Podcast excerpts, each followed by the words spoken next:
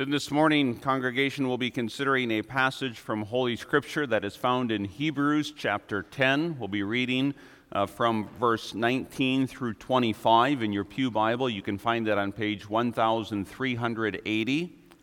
After we read from the inspired Word of God, we'll also be reading from what we receive and believe to be a faithful summary of the Word of God, the Belgic Confession. Uh, this morning we find ourselves at Article 26, and in your Forms and Prayers uh, book in the Pew Rack, you can find that on page 180. Making our way through these various articles, we come to an article that concludes the section that deals with the person and the work of the Lord Jesus Christ. Uh, a transition will be made in Article 27 uh, to beginning uh, what we call theologically uh, ecclesiology, the doctrines of the church. Uh, so we come this morning to an article that concludes the work of the Lord Jesus Christ as far as his accomplishment of redemption. And then next week, Lord willing, we'll begin considering the result of the work of Christ. Uh, that is the existence of the Christian church. Uh, we read this morning from Hebrews chapter 10, uh, verses 19 through 25. Therefore, brethren, having boldness to enter the holiest by the blood of Jesus, by a new and living way which he consecrated for us through the veil that is his flesh, and having a high priest over the house of God, let us draw near with a true heart and full assurance of faith, having our hearts sprinkled from an evil conscience and our bodies washed with pure water. Let us hold fast the confession of our hope without wavering, for he who promised is faithful.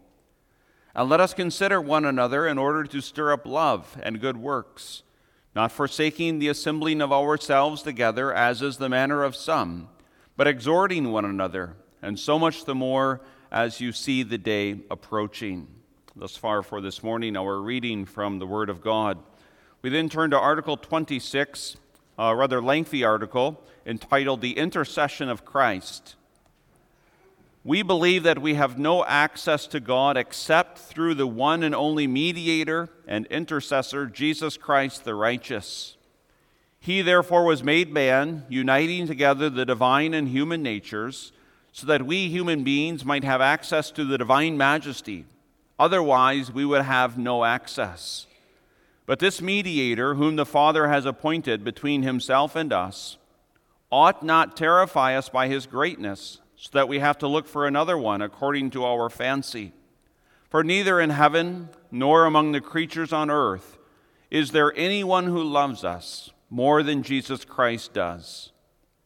Although he was in the form of God, he nevertheless emptied himself, taking the form of a man and a servant for us, and he made himself completely like his brothers Suppose we had to find another intercessor who would love us more than he who gave his life for us, even though we were his enemies. And suppose we had to find one who has prestige and power, who has as much of these as he who is seated at the right hand of the Father, and who has all power in heaven and on earth. And who will be heard more readily than God's own dearly beloved Son? So then, sheer unbelief has led to the practice of dishonoring the saints instead of honoring them. That was something the saints never did nor asked for, but which, in keeping with their duty, as appears from their writings, they consistently refused.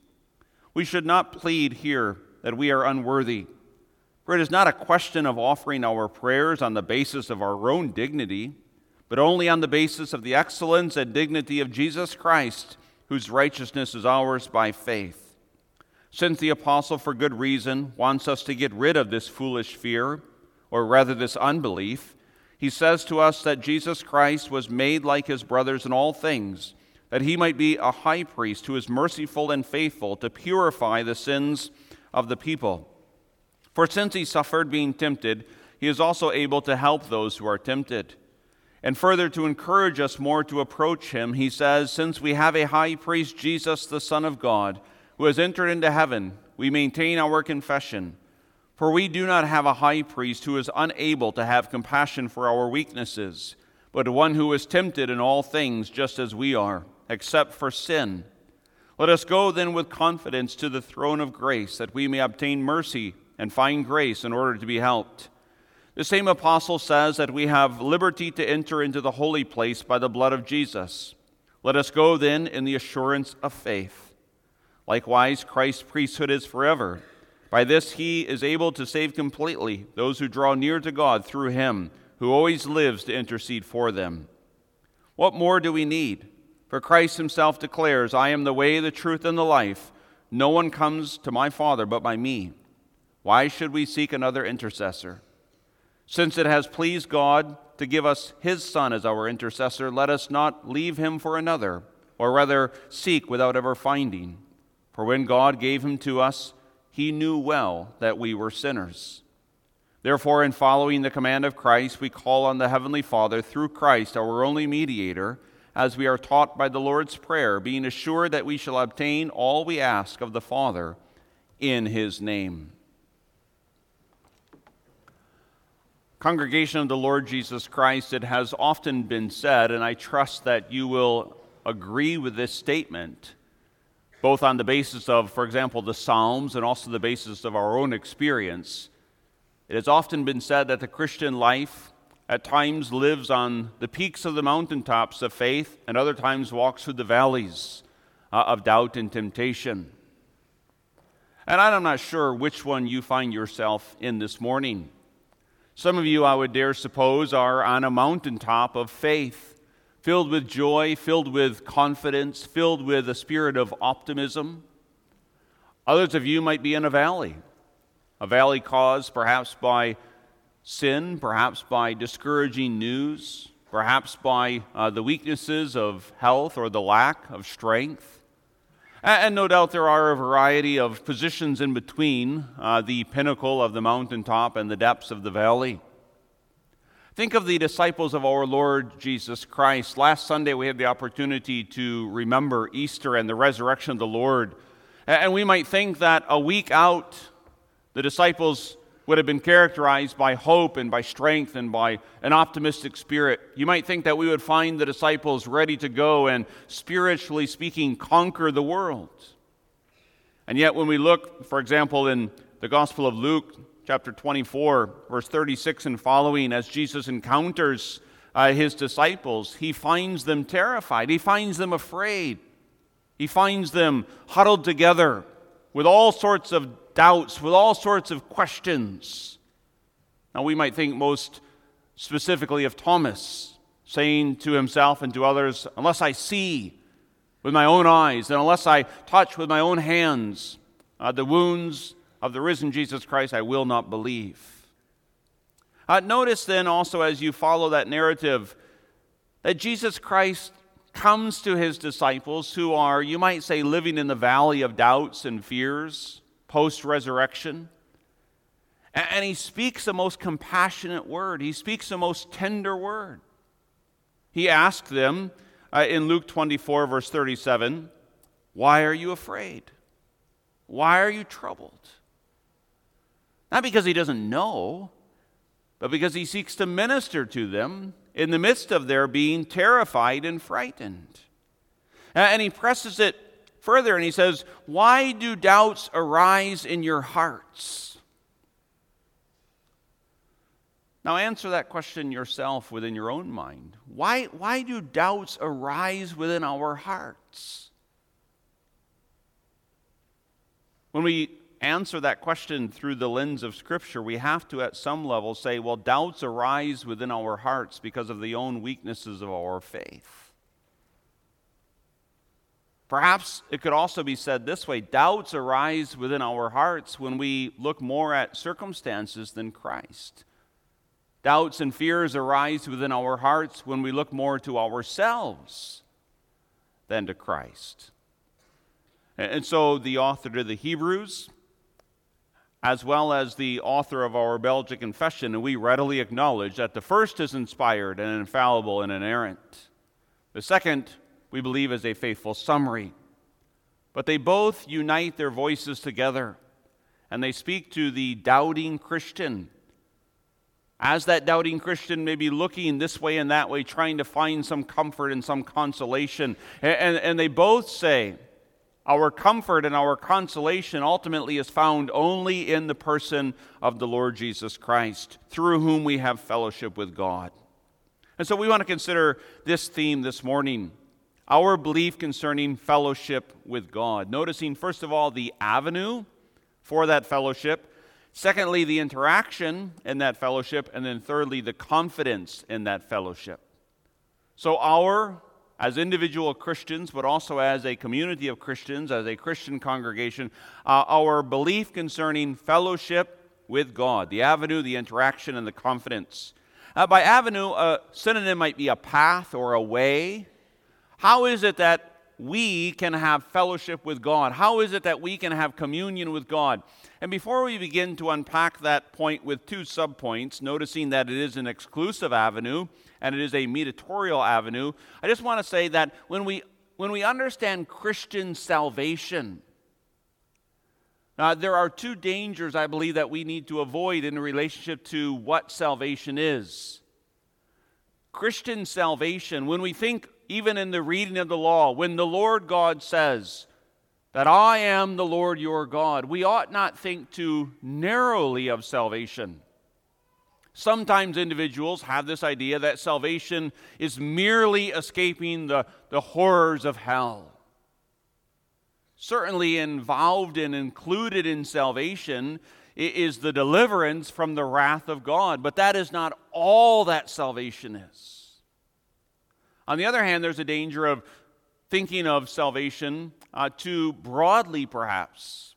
And by the broadness, losing the central focus of reconciliation with God. And so you'll hear individuals talk about uh, the renewal of earth or the, uh, the, the bringing of the claims of Christ into every sphere of activity underneath this sun. Uh, and the danger is that if we think of salvation as simply uh, the renewing of this cosmic creation, uh, there also might be the tendency to lose the central focus. Salvation is this, according to Jesus Christ, that they may know you. This is eternal life, he says in John 17, that they may know you. And that word know is this intimate relationship, this fellowship, this walking with God, this communing with God, this fellowshipping with God a, communing and a fellowshipping that begins now in this earth and in this life, but ultimately awaits the culmination in the life that is to come. Well, how is it uh, that we can have and maintain fellowship with God?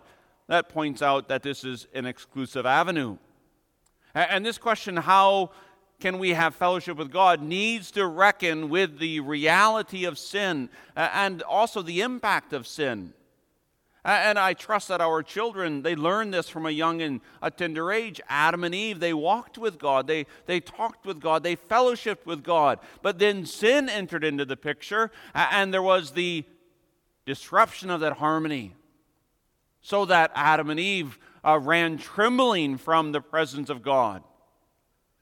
But God came and sought out man. And previous articles have dealt with this within the Belgic Confession. But God came in His grace and in His mercy uh, through the provision of an atoning sacrifice, provided a- an avenue for there to be reconciliation.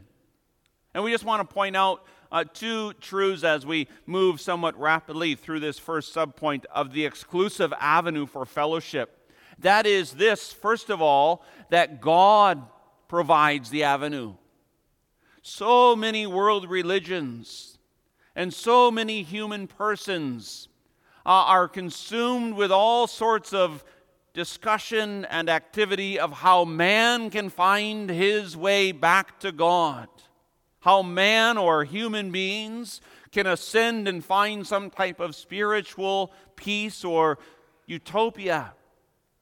But the gospel does not begin with human beings. The gospel begins with God. The gospel is not good news about what you can do or what I can do or what we collectively together can do.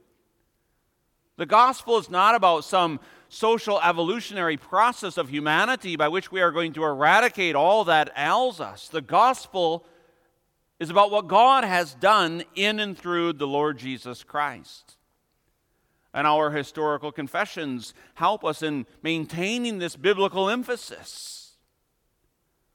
What is the good news?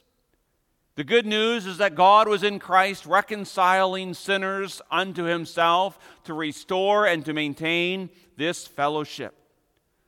Uh, the second point that we would emphasize is that yes, God has established this way of reconciliation, but it is only through the person and the work of Jesus Christ. And this smacks right in the face of our culture's pluralism. Pluralism would say there are many, many ways to find one's way back to the God or to the higher being or to the greater object.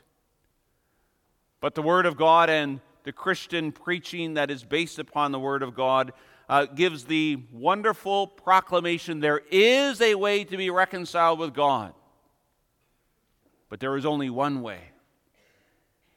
And so, on the one hand, we are very, very thankful that we can say there is a way for sinful human beings, including yourself and myself, to find fellowship with God. But we're also obliged to proclaim to whomever will hear these words there is only one way, an exclusive way. And that way is through the person and the work of Jesus Christ.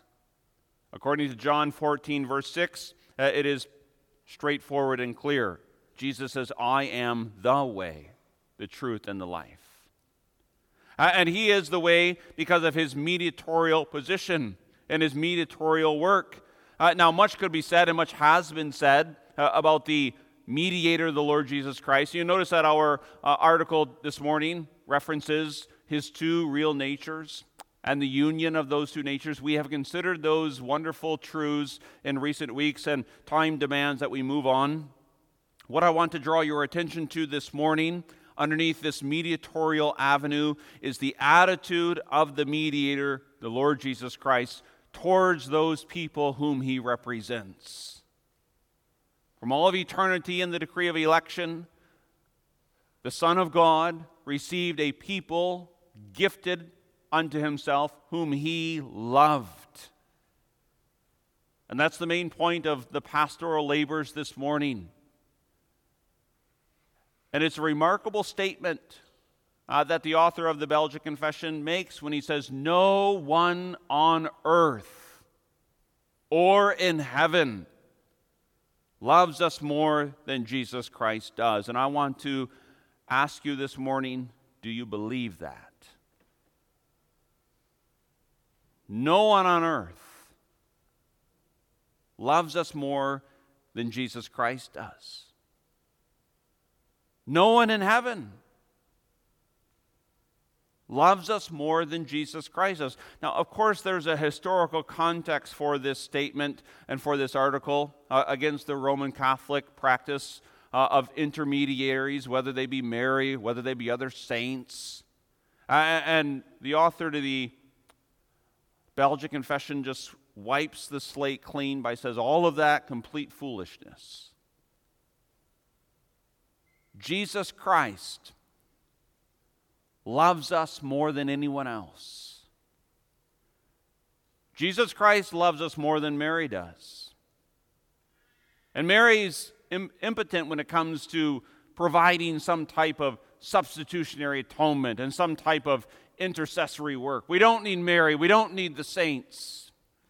We don't need anyone else to establish and to maintain this fellowship other than the Lord Jesus Christ. But, but doubts still fill our minds. Is, is it really true that Jesus Christ loves me more than anyone else? Uh, and, and so our author gives various arguments. We're not going to go through all of them. But the Bible says very clearly, John 15, verse 13, greater love has no one than this, than to lay down one's life for his friends. And, and we just considered a big week ago, Good Friday. Jesus Christ, in the action of laying down his life, interceded for that repentant thief, and he said, Father, forgive them. They do not know what they do. And in the whole time, what was Jesus Christ actually doing? He was laying down his life for his friends. And he laid down his life for his friends who had been eternally given to him, even while they were yet enemies. And if, the Bible also argues, if Christ loved us while we were still enemies, now being reconciled to God. Now, you can think underneath God's good providence, many of us ha- have had and continue to have individuals who love us. You can think of parents who love us, grandparents who love us, spouses who love us. And I know that all those relationships, because of the impact of sin in your own experience, may not have been ideal, and indeed may have been far from ideal. But there are people who love us, but no one loves us more than Jesus Christ. As we transition into our second point, I just want to make one practical point of application, and perhaps it's especially for the young people, teenagers, but all of us at times can wrestle with a healthy sense of self worth. And the sad and the tragic thing is, is that at times people look to unhelpful things, unhealthy things for their sense of self worth. Oh, if only this person or if only that person will give me the attention that I crave. Oh, if only uh, this, the social network will grant me the acceptance that I crave. Uh, and, and, and so we could talk about codependency and all types of unhealthy relationships, but just simply this for this morning if you're looking for affirmation of your self worth. As a Christian, look no further than to say to yourself, No one loves me more than Jesus Christ, my Savior. Well, Jesus Christ, of course, accomplished that which no one else could accomplish reconciliation between God and man. As we transition into our second point, P.Y. De Jong writes, We must realize that God has opened the way to himself in Christ alone. And that gives us this interaction and fellowship through prayer and through intercession. Just a brief word here about prayer, because our author brings it up in Article 26. Uh, and when you think about the interceding work of the Lord Jesus Christ, you are drawn to the aspect of prayer. What prayer is, is simply communion with God, a, a holy conversation with God, communication. And communication, verbal communication, not, now in earthly relationships, of course, there's also nonverbal communication, but communication is essential to a healthy relationship. And, and so when we speak about fellowship between God and the Christian, this fellowship is experienced uh, through the activity of, of prayer. Do you pray? I, I, trust that you do, and if you don't, I would encourage you to pray. But I also want to just use that question uh, as kind of a, a spring way, uh, not to a consideration of prayer in and of itself, but to a consideration of the intercession of the Lord Jesus Christ in relationship to pray. Uh, if your answer is, which I trust it is, yes, I pray, then my next question is, how do you pray? And I'm not asking you, you know, if, if are you able to articulate uh, large theological terminology in your prayers. I'm not asking you for how much time. You say, oh, well, I, I pray 15 minutes morning, noon, and night, and I use all of the theological uh, verbs and nouns that I can think of. The question is simply this Do you pray with confidence? Do you pray with a holy boldness? Upon what basis? I, I mean, think about it. To enter into the presence, spiritually speaking, of the one only true God, infinitely holy and majestic, in whose presence the angels have to cover their eyes, figuratively speaking, and to say, Father, would you forgive me for my sins? And would you give me my daily bread? And would you answer my petitions? And would you bless me with grace and mercy? Those are bold things to ask for. Upon what basis do we ask them? Well, the basis is only the interceding work of the Lord Jesus Christ. And in that interceding, and by interceding we mean going between two parties, in that interceding, it's not as if the, the Son tries to somehow manipulate the Father. It's not as if the Son whispers in the Father's ear, Well, look how earnest they are in their prayer, Father. Or look how diligent they are in their prayer, Father. Or look how wonderfully worded they are in their prayer, Father. No, the interceding work of the Lord Jesus Christ is this Father, I have satisfied for them. I have laid down my life for them. I have provided all that is necessary for the establishment and the maintenance of this relationship of fellowship. You might say, with, with holy reverence, uh, the Son presents the wounds in his hands and the wounds in his feet and the wounds in his side, and he says, Everything has been satisfied. It is finished. Now, on the basis of that satisfaction, our prayers are presented. And when you look at it from that perspective, you can see how absolute foolish it would be to present a prayer on the basis of a saint or to present a prayer on the basis of our own self worth. I mean, who, when you step back and think about it, who wants to compare? Well, Father, I tried really hard this day, so hear my prayer. Who wants to compare that to, I present my prayer in the name of Jesus Christ and Him alone? 1 Timothy 2, verse 5 uh, emphasizes there is one God and one mediator between God and men, the man Christ Jesus. So, our presence, our appeal, our presentation between ourselves and God is not based upon our own dignity. Where, where, where does that phrase come from? Our own dignity. Because th- there is, and if we're honest with ourselves, at least if I'm honest with myself, uh, th- there is a, a little Pharisee who lives in my heart. Well, maybe not so little. Isn't there a, a, tendency, if we're honest with ourselves? Don't we have to fight against this? We, we come into the presence of God and we would never verbalize it audibly. But are we ever tempted to say, I thank you that I'm not like other men? I thank you that I'm not like that neighbor guy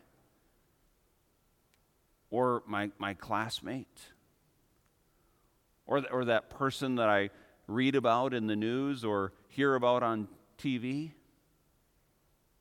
Why? I do this, that, and the other thing.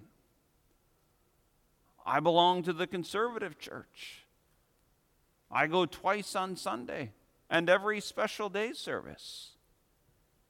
I, I give a fair portion of all that I receive. All of that, if it's understood rightly, certainly wonderful characteristics of a faithful Christian life. But the danger is, is that we then look to that. And we would never again to say, audibly express it. But in our mind, we think, Lord, on the basis of that, hear my prayer.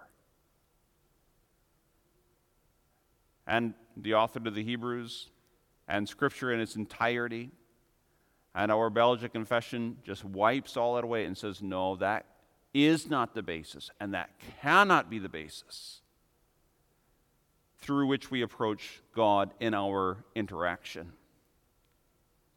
Christ and Christ alone. And, and for us as a congregation, this has to be more than just the most popular contemporary Christian music of the last decade. It has to be more than just a song that we sing at the youth group functions. It has to be the very heartbeat of our spiritual life. Christ alone, Christ alone, His merits alone, His intercessory work alone. That's why we read for our text of pardon from Hebrews 4, verse 14 through 16. Seeing then that we have a great high priest who has passed through the heavens, Jesus, the Son of God, let us hold fast our confession. For we do not have a high priest who cannot sympathize with our weaknesses, but was in all points tempted as we are, yet without sin. I just want to pause there and say, whatever, whatever difficulty, whatever temptation, whatever trial, whatever perplexity within life, it's wonderful to know, it's comforting to know, it's an encouraging to know that our mediator understands. I would dare say all of us have had the frustrating experience of talking with someone who did not understand us, who did not understand what we were facing, who did not understand what we were feeling, who did not understand. And maybe their failure to understand was evident in how they responded to us. And maybe we walked away from that conversation and we thought to ourselves, or we said to one another, they just don't get it. They just don't understand. Jesus Christ understands. He understands the, the trials that the elderly face, he understands the trials that the teenager faces, he understands the temptations. And we ought to be encouraged uh, not to hide them nor to deny them. But in our prayer and in our interaction with the Father and with the Son and with the Holy Spirit, to be honest and say, This is the trial, this is the temptation, this is the fear, this is the doubt, this is the difficulty, this is the disappointment. Because our high priest can sympathize with an attitude of compassion and with the knowledge uh, of a personal experience. He was in all points tempted as we are, yet without sin. Let us therefore, because of that truth, let us come boldly to the throne of grace, that we may obtain mercy and find grace to help in time of need. You see, that gives us a confidence that we consider within our third point. The confidence, this confidence, this assurance, this spiritual boldness the ground or the basis, first of all, we have to state this negatively. The confidence is not in ourselves. And, and, and, you'll notice that our author, he brings up in the Belgic Confession, he brings up this important point uh, whereby individuals at times compliment themselves by the deprecation of themselves. On, on page 181, you don't have to uh, find the reference. I'll read it for you, but if you want to find it, uh, it's the third paragraph down. We should not plead here that we are unworthy, for it is not a question of offering of prayers on the basis of our own dignity, but only on the basis of the excellence and dignity of Jesus Christ, whose righteousness is ours by faith. We should not plead here that we are unworthy. You know, there is the temptation in the Christian life and, and this may sound shocking when it first comes out. There's the danger in the Christian life to overemphasize our depravity, to overemphasize it in the sense that we mischaracterize it. Almost that we take confidence in our knowledge of our complete and utter depravity. And, and there's individuals and they walk around and say, Well, I, am unworthy. I, I, I'm unworthy. Well, you need to stop and consider that for a minute. In and of yourself, yes, definitely unworthy. But what about your identity in Christ? Think of how the Apostle Paul refers to the churches, even the church, for example, of, of Corinth, which had all sorts of issues. To the saints. To the saints. And I wanted to confess, it, it's, I believe it's becoming a pandemic maybe, uh, among leaders in the church to bemoan the sad state of affairs in the church, to bemoan the the decline of the church, whether it be numerically, whether it be in relationship to the conduct of the church. And certainly we, we need to identify when there are spiritual problems and concerns, but we also need to always remember that the church, the true church of the Lord Jesus Christ, is the bride of Christ. And in the Lord Jesus Christ, she is perfect and she is righteous. You know, and there are times and, and it's no one here on the ministerial staff in connection with Covenant Reformed Church. I don't want you to go home and think, oh, I wonder who he's talking about. But in a broader context, ministers will get together and say, oh, the church this and the church that, and on and on. Uh, imagine for a moment that you were part of a, a, a wedding party. And for you men, it might be easier to bear with the analogy. Imagine that you are, you know, one of the bridegrooms, the, the best man. And imagine you as the best man, uh, as you were there with your good friend who was going to be married. Imagine if you pointed out all of the flaws of his soon to be wife. Imagine you said, oh, I'm here to be your best man, but you notice your future wife's, her hair didn't quite turn out this morning. I don't know what she did, you know, w- with her appearance, but boy, just doesn't look quite right. I doubt you'd be the best man for very long. And it all gets down to this sense of how do we understand our own identity? Yes, of course, in and of ourselves, completely unworthy. But Christ loves us more than any creature on earth and in heaven, and in Him, in Him, there is a sense of worth. Because in Him, I am righteous. And not just partially righteous, but perfectly righteous. Through His work, all of my sin has been dealt with definitively once and for all. And through Him, I have a perfect righteousness. And, and this in the positive sense. And so, maybe, especially when we find ourselves in the valleys of the Christian life, we, we don't look internal. We don't look at ourselves. And we don't look at the circumstances. But we ought to fix our eyes. And this is what the author to the Hebrews is trying to emphasize fix our eyes upon Jesus Christ and Him alone.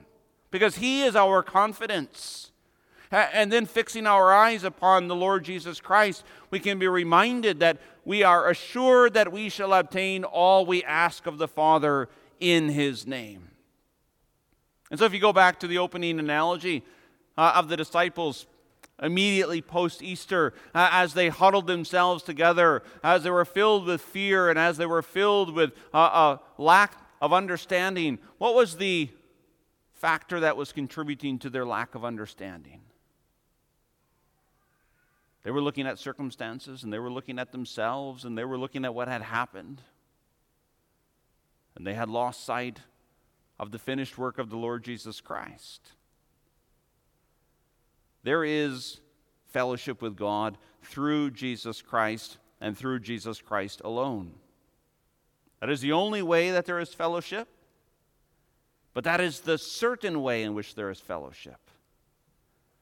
And, and so, the simple call of the gospel again uh, this morning uh, is to believe. To believe on the person and the finished work of the Lord Jesus Christ, and to put all of our trust upon Him. Not saints, not intermediaries, not ourselves, nothing except the Lord Jesus Christ. And if you haven't put your faith and trust in Him, then I need to lovingly but boldly tell you, you are never going to find anything else that can work. You can find everything in this world, and you can put your trust in it. It will fail you. It will fail you 100% of the time. On the contrary, Christ will never fail you. He will never, ever fail you. So put your trust in Him exclusively. And then go home and go through life comforted. Telling yourself, uh, you know, just like a, a young couple who are falling in love, right? They, they, they go around with a, with a smile and a spring in their step. He loves me or she loves me. You know, and those of us who are older, we, we look and we smile and we say, oh, isn't that nice? Now, not in a silly, mere sentimental way, but as Christians, go forth on this day and in the week that lies ahead and in the month and in the year with a spiritual spring in your step saying, He loves me. Jesus Christ loves me. The only begotten Son of the Father loves me. And how much does He love me? More than anyone else in this world, more than anyone else in heaven. He loves me. Amen. Our Heavenly Father, we stand amazed For behold, what manner of love is this, that you have given us your only begotten Son uh, as an interceding mediator, that we might have a perfect righteousness and thereby also have uh, a bold confidence, not in and of ourselves, but in His work. And so, Father, we ask that the experience of our fellowship with you might be uh, encouraged and fostered by an understanding uh, that Jesus Christ is the way, the truth, and the life. Uh, Father, we ask that you would increase our faith, draw our eyes of trust off of that which we are tended and tempted to put it in, and may we focus exclusively upon the finished work uh, and the perfect person of Jesus Christ, in whose name we also present this prayer. Amen.